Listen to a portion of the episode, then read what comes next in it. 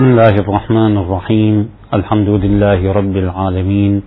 وصلى الله على محمد وآله الطيبين الطاهرين.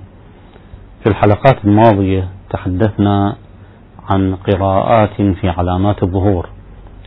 والذي نريد أن نقوله في هذه الحلقة ونشير إليه أن للأسف الشديد أن هناك قضية آه، لا بد من الإشارة إليها والتأكيد عليها. وهي أن مسألة القراءة لعلامة الظهور لا تعني تحفيز الإنسان على أن يطبق هذا المصداق على تلك العلامة. يعني الذي يحدث عندنا من خلل في قراءات علامات الظهور أن هناك تطبيق غير صحيح لهذا المصداق على تلك العلامة. أو هذا المصداق على ذلك المفهوم حسب ما يفهمه القارئ وحسب ما يفهمه أو يسمعه المتلقي. كثير منا يتشوق بل كلنا نتشوق لظهوره عليه السلام. وكلنا يتشوق لسماع ظهور آه، قضية يعني قضية ظهور الإمام عليه السلام. وكثير منا يتشوق لسماع علامات الظهور إلا أننا يجب أن نحترم هذه العلامات بأن نقرأها قراءة كيسة وقراءة عاقلة. يجب علينا أن نحترم ما آه، ائتمنا عليه من قبل أهل البيت عليهم السلام في علامات الظهور. لا يمكننا أن نطبق هذه المصادق على هذه العلامات بشكل عشوائي. ولذلك ما يحدث من خرق للعقلية الإسلامية من خرق للمعرفة البريئة هي أن نقرأ قراءة غير صحيحة وقراءة مستعجلة وقراءة غير واضحة آه، لعلامات الظهور بأن نطبق هذه المصادق على آه، هذه المفاهيم. مثلا حينما نريد أن آه، نقرأ عن النفس الذكية نقول أن سين من الناس هو النفس الذكية أن صاد من الناس هو النفس الذكية نعم هناك من الأنفس الذكية التي قتلت على أيدي الظلمة على أيدي الحاقدين على أيدي الإرهابيين كثير. الأنفس آه، الذكية التي قتلت آه، تمثلت في كثير من علمائنا رضوان الله عليهم. كثير من شهدائنا كثير من أبنائنا كثير من أحبائنا الذين ليس لهم ذنب إلا ولايتهم لأمير المؤمنين عليه السلام. ليس لهم ذنب إلا لعلاقتهم بأهل البيت عليهم السلام. ليس لهم ذنب إلا لعلاقتهم بالله تعالى. ولذلك قتلوا لا لشيء إلا لهذه الهوية هذه الهوية الهوية المطاردة. لكن الذي نريد أن نتحدث عن آه، النفس الذكية أو آه، حينما تشير الروايات إلى النفس الذكية لا تعني كل نفس ذكية. إنما التي تشير إليها الروايات من النفس الذكية هي النفس الذكية التي يدور عليها يوم الظهور. التي يدور عليها يوم الظهور وليس غيرها. نعم نحن لا ننفي أن كثير من الأنفس الزكية قد ذهبت. وذهبت إلى بارئها بريئة آه، قتلت على أيدي الظالم وقتلت على أيدي الإرهابي وقتلت على أيدي الجماعات المنحرفة إلى آخره. لكن النفس الزكية التي أشارت إليها الروايات هي آه، النفس الذكية التي يدور عليها يوم الظهور. كثير من الذين آه، يقرؤون علامات الظهور يستعجلون في تطبيق آه، خسوف الشمس أن الشمس تخسف في نصف الشهر بالتأكيد. في آخر الشهر عفوا. حينما تخسف الشمس في منتصف الشهر وهي العلامة التي يشير إليها آه، حينما يرون علامة كونية من خسوف الشمس أو آه، آه، خسوف القمر أو كسوف الشمس يستعجلون ويقولون نعم هي هذه العلامة. حينما يرون مذنبا في الأفق يلوح يقولون هي هذه العلامة. حينما يرون رجلا قد قتل وهتك الأعراض وكما فعله الزرقاوي في العراق وغيره قالوا هو هذا السفياني. هذه حقيقة علامات ظهور لكنها يجب أن تقرأ بعين ثاقبة وببصيرة صحيحة دون أن آه، تدفعها العاطفة ودون أن يؤثر عليها المؤثر الخارجي. آه، ولذلك أنا أنصح أخواني آه، وكثير من المحققين الذين أرادوا أن يظهروا نواياهم الحسنة بأنهم قالوا هذه علامات الظهور قد تحققت ونحن نعيش في يوم الظهور وأن يوم الظهور قريب. نعم نحن نأمل من الله تعالى أن يحقق يوم الظهور. وأن نعيش في كنف الإمام المهدي عليه السلام قريبا وعاجلا لكننا لا يمكن لنا أن نقطع وأن نبت بأن العلامة الفلانية هي العلامة المتحققة. هذه قضية مهمة يجب أن ندرسها ويجب أن نستعين بأهل الخبرة في قراءة وفي فهم علامات الظهور. يجب أن نستعين بالعلماء في قراءة فهم وفهم علامات الظهور. ولذلك يتساءل البعض ما هو دور آه، علماؤنا حفظهم الله تعالى عند ظهور الإمام عليه السلام. هل سينتهي دورهم؟ هل سيلغى دورهم؟ نقول لابد أن يكون لعلمائنا دور مهم وأساسي وهو آه، أن هؤلاء العلماء سيشخصون اليوم يوم الظهور سيشخصون العلامة الفلانية عن العلامة الفلانية. إذا سنستعين بالعلماء ونستعين بأهل الخبرة في تشخيص وتحقيق والتأكيد على هذه العلامة أو تلك. آه هذا ما أريد آه أن أشير إليه وأريد أن أؤكد عليه. آه وقد تحدثت في حلقات ماضية عن علامات آه ظهور آه منها السفياني ومنها الخراساني ومنها آه اليماني كما أشرت. وأشير أيضا هنا إلى أن هناك ممهدات إلى أن هناك ممهدات لكل علامة على ما آه، يعني يفرضه التحقيق الواعي والتحقيق المدروس أن لكل علامة ممهدة ممهد لهذه العلامة. للسفياني ممهد وقد أشارت إليها هذه الروايات أن هناك مرواني يظهر قبل السفياني. يرتكبه ما يرتكب يرتكبه السفياني. هذا المرواني ينتسب إلى آل إلى بني مروان. لكن يرتكب ويحقق ما يريد أن يحققه السفياني قبل ظهور السفياني. وأعتقد أن هذه ممهدة. هذه العلامة أو أن هذه الحركات هذه حركات ممهدة لظهور هذه العلامات التي ستروح بالأفق القريب آه، لظهور الإمام عليه السلام. أيضا آه، هناك ممهد لليماني أشارت إليه بعض الحركات. هناك ممهد للخراساني وإلى آخره من الممهدات التي يمكن أن تحفز الذهنية الإسلامية بوجود هذه العلامات وبتحقق هذه العلامات. آه، العلامة الأخرى العلامة المهمة التي لا بد أن نشير إليها هي علامة آه، الصيحة. أو علامة قبل الصيحة علامة قتل النفس الزكية.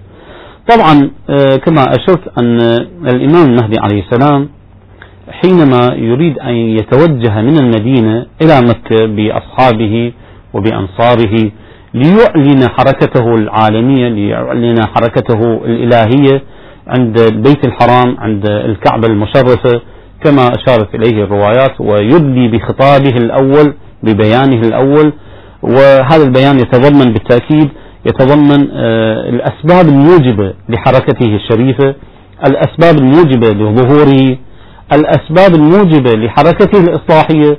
يريد أن يبين أنه عليه السلام هو امتداد للأنبياء. ولذلك يقول الإمام عليه السلام في بيانه من يحاججني بإبراهيم فأنا أولى الناس بإبراهيم. طبعا في البدء يقول من يحاجزني بآدم فأنا أولى الناس بآدم من يحاجزني بنوح فأنا أولى الناس بنوح من يحاجزني بإبراهيم وهكذا. آه، كل الأنبياء يعني آه، أنبياء أولي العزم يعددهم ويقول هذه الأطروحات الأطروحات الأنبياء حركة الأنبياء الإصلاحية أنا أولى الناس بها أنا سأحققها بإذن الله تعالى أنا سأبارك هذه الحركة وهذه القضية قضية الأنبياء ومسيرة الأنبياء الإصلاحية. ولذلك سيكون بيانه بيان يطمئن الناس ويطمئن العالم بأن حركته حركة سلام وحركة إصلاح وليست حركة انتقام وليست حركة قتل وليست حركة دم. آه الإمام عليه السلام يريد أن يفاوض آه أهل مكة. ولذلك يقول عليه السلام أن أهل مكة يا أصحابي أن أهل مكة لا يريدونني. لماذا لا يريدونه؟ لأنه سيتعارض مع كثير من مصالح آه المصالح وأن أهل مكة آه، ستقل عندهم أو آه، ستنعدم عندهم الثقافة المهدوية. ولذلك حينما يتعرض الإمام عليه السلام في حركته بالظهور بالتأكيد سيعاني من تمرد وسيعاني من معارضة وسيعاني من حركة حركة هذه الحركة تحاول أن تعرقل مسيره وتعرقل بيانه العالمي. يقول من يعينني على أن يكون رسولا آه، مني إلى هؤلاء ليبين الأسباب الموجبة لحركتي الإصلاحية؟ فيقوم رجل وهكذا ذكره الشافعي المقدسي في البدء والتاريخ وهو من علماء أهل السنة وذكره أيضا آه، نعيم بن حماد المروزي في الفتن والملاحم وذكره الكثير من أهل السنة وذكره أيضا آه، المحققين من الشيعة على أساس الروايات الواردة عن الأئمة عليهم السلام. آه، يقول من يعينني على أن يوصل هذه الرسالة إلى أهل مكة ويبين لهم هذه الحركة؟ طبعا آه، حدث ذلك عند معارك صفين أو في معركة صفين إحدى معارك صفين. الإمام أمير المؤمنين عليه السلام أراد أن يوضح لأهل الشام بأن حركته حركة إصلاح وليست حركة معارضة وليست حركة انتقام وليست حركة قتال. ولذلك آه، أرسل آه، بعض أصحابه وكان شابا آه، أرسله الإمام أمير المؤمنين عليه السلام إلى الجيش الشامي رافعا القرآن وأراد أن يحاججهم بالقرآن إلا أنه للأسف الشديد لم يكمل حديثه حتى قتله أهل الشام وكان شهيدا شهيد الكلمة وشهيد الرسالة وشهيد السلام. الإمام الحسين عليه السلام كذلك في حركته في كربلاء في آه، معركته في كربلاء أيضا حاججهم كثيرا وبعث إليهم الرسل ليبين أنه عليه السلام لم يأتي لحكم أو لم يأتي لقتال إنما أراد الإصلاح في أمة جده. هكذا الإمام المهدي عليه السلام في حركته يريد أن يحاور الناس يريد أن يحتج على الناس بأن حركته هي حركة إصلاح حركته حركة سلام. ولذلك يقوم هذا الشاب ويتبرع ويقول أنا يقول له الإمام عليه السلام أنك ستقتل. يقول لا بأس مقابل أن أوضح للناس وأن أحتج على الناس بهذه الرسالة. طبعا يذهب هذا الرجل ويشير إليه المحققون بأنه كما أشار إليه الشافعي المقدسي بأنه من بني هاشم يذهب إلى آه، إلى مكة ويبين لهم يريد أن يبين لهم بأن حركة الإمام عليه السلام هي حركة إصلاح وليست هي حركة معارضة لأحد. آه الإمام المهدي عليه السلام لم يأتي من أجل آه كرسي ولم يأتي من أجل طموح آخر إنما طموحه الإصلاح في أمة آه جده رسول الله صلى الله عليه وآله. إلا أن هؤلاء للأسف الشديد لم يفهموه أو يفهموه إلا أن مصالحهم ستتعارض مع حركة الإمام المهدي عليه السلام فيأخذونه ويذبحونه كما تشير إلى ذلك الروايات يذبحونه بين الركن والمقام. طبعا هذه آه، آه، يعني هذه المسائل هي لا تعتمد فقط على الروايات بقدر ما تعتمد أيضا على التداعيات التي ستحدث مستقبلا. يعني مقتضى الحركات السياسية هكذا أن أي شخص يعارضهم أو أي شخص يريد أن يكون بديلا عنهم لابد أن يلقى نفس هذا المصير. ولذلك يقتل هذا الرجل وهو الرجل التي تشير إليه الروايات الذي تشير إليه الروايات آه، هو النفس الزكية. هذا الرجل هاشمي ومن آه، المقربين من الإمام المهدي عليه السلام آه، وبالمناسبة يشير إليه المقدس الشافعي يقول حينما يقتل يلقى القبض على ابن عمه وبنت عمه في مكة فيزجان في السجن ويسجنان ويقتل يعني هذا الرجل الهاشمي النفس الزكية بعد أن يقتل الإمام عليه السلام يبلغه خبر, مقتله ومصرعه الشريف. بعد ذلك يعني بين قتل النفس الزكية وبين الصيحة خمسة عشر يوم. بين قتل النفس الزكية وبين الصيحة خمسة عشر يوم. ما معنى الصيحة؟ طبعا هي علامة حتمية أيضا. لا بد أن تتحقق بإذن الله تعالى كما أشارت إلى ذلك الروايات. الصيحة هناك روايات تشير يعني روايات من أهل السنة ومن الشيعة تشير إلى أن هناك صيحة تحدث في السماء. هذه الصيحة على ما يبدو أنها محفز للذهنية الإسلامية. هذه الصيحة تثير انتباه الناس فتقول أن الحق مع فلان وصحبه أن الحق مع فلان وأتباعه. طبعا الروايات تشير إلى أن هناك صيحة أخرى صيحة ثانية. يعني هذه الصيحة الأولى صيحة حق في أول النهار. تشير الروايات إلى أن هناك صيحة ضلال آه، هي تكون آخر النهار تكون عصر ذلك اليوم. آه، تشير إلى آه، إلى العكس. أن فلان وأتباعه هم على الحق. طبعا هناك سيكون حالة اختبار وحالة تمحيص. طبعا هذا سينفع من قرأ وتفهم علامات الظهور تفهما عقلائيا تفهما يريده أهل البيت عليهم السلام. لا يريد الأئمة عليهم السلام منا أن نقرأ علامات الظهور قراءة عشوائية قراءة عاطفية. يريد منا يريد الأئمة عليهم السلام منا أن نقرأ علامات الظهور قراءة متعقلة متأنية واعية ومسؤولة أيضا. ولذلك حينما تكون هناك صيحتان متعارضان متعارضتان مختلفتان فيما بينهما في الأطروحة وفي الفهم وفي المصداق أيضا آه، سيكون هناك إرباك لمن لا يفهم آه، هذه القضية المهدوية. لمن لم يتثقف على القضية المهدوية. لمن لا يقتنع بالقضية المهدوية. لمن يقرأ القضية المهدوية قراءة عابرة. لمن يقرأ القضية المهدوية قراءة هامشية.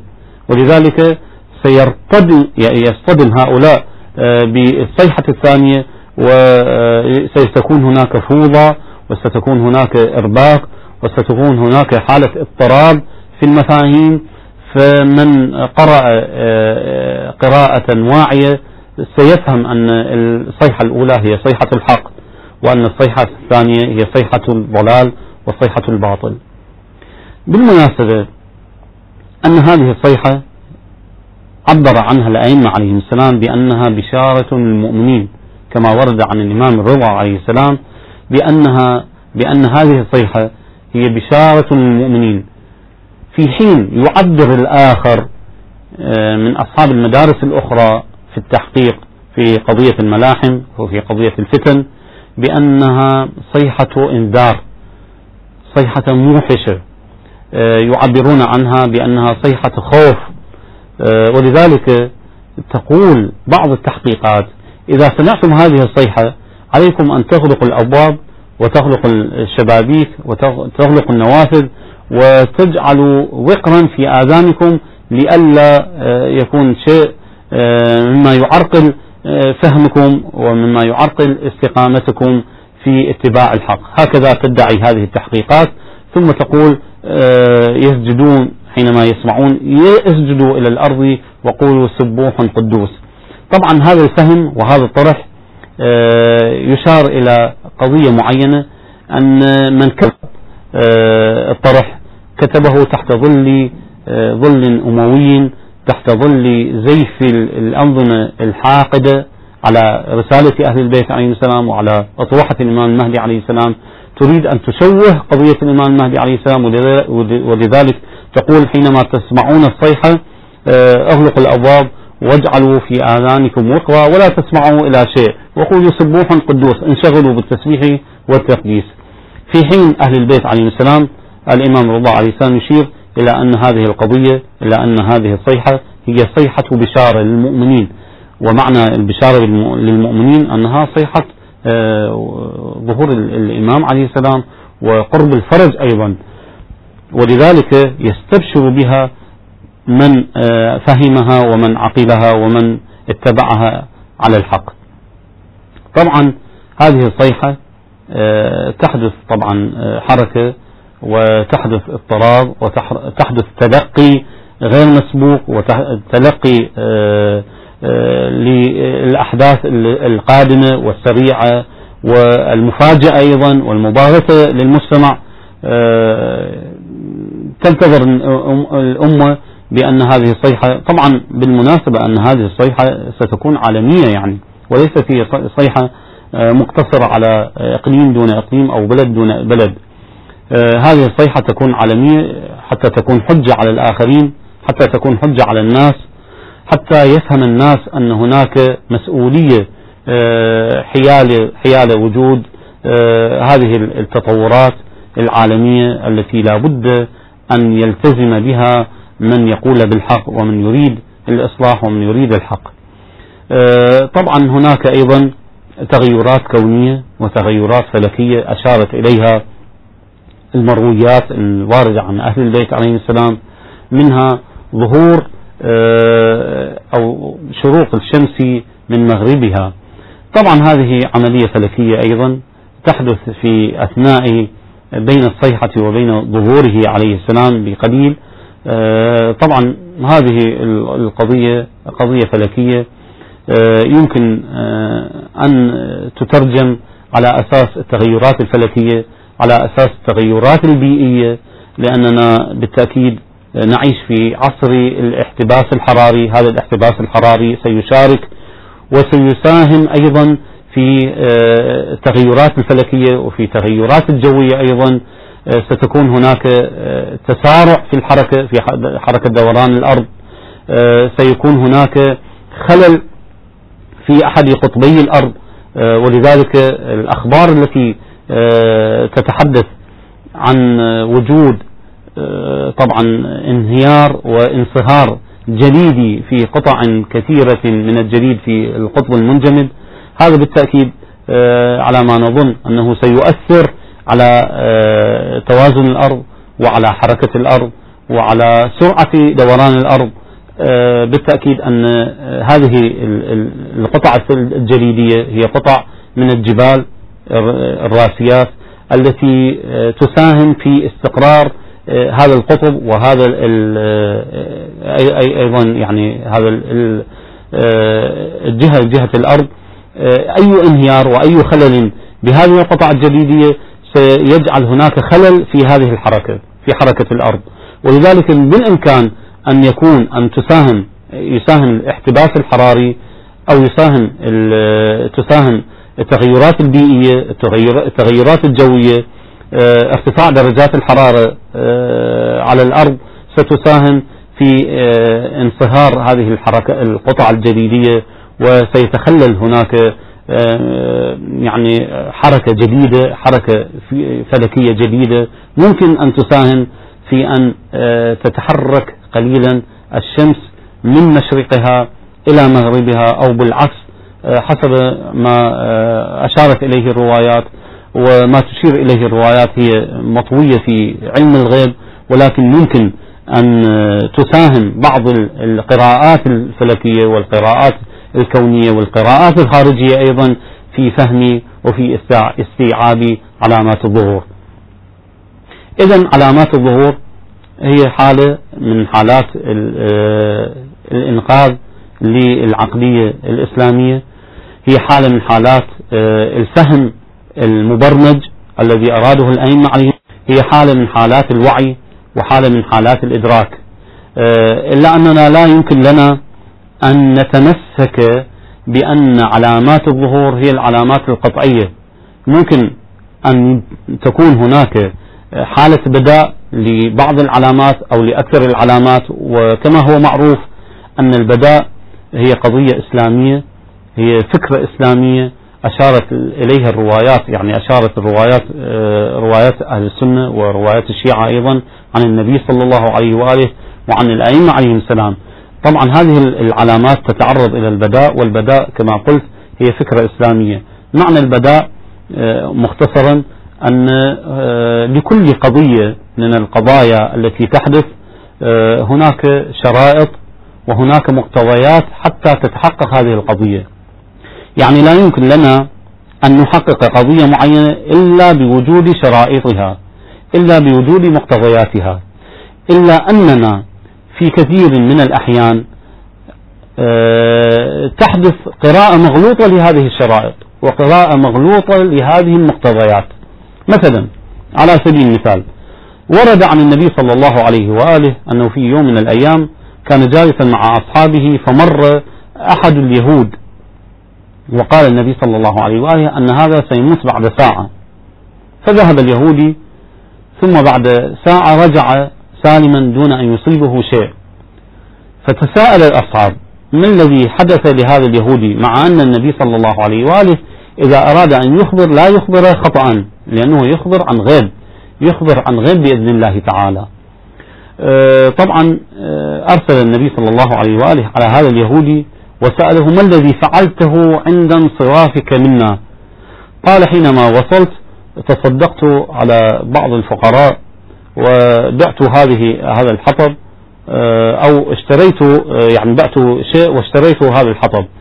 آه، قال النبي صلى الله عليه وآله أن في حطبك, حطبك أفعى لا بد أن تقتلك لكن الله تعالى دفع بالصدقة هذه الميتة ميتة السوء هذه القتلة ولذلك الصدقة ساهمت في رفع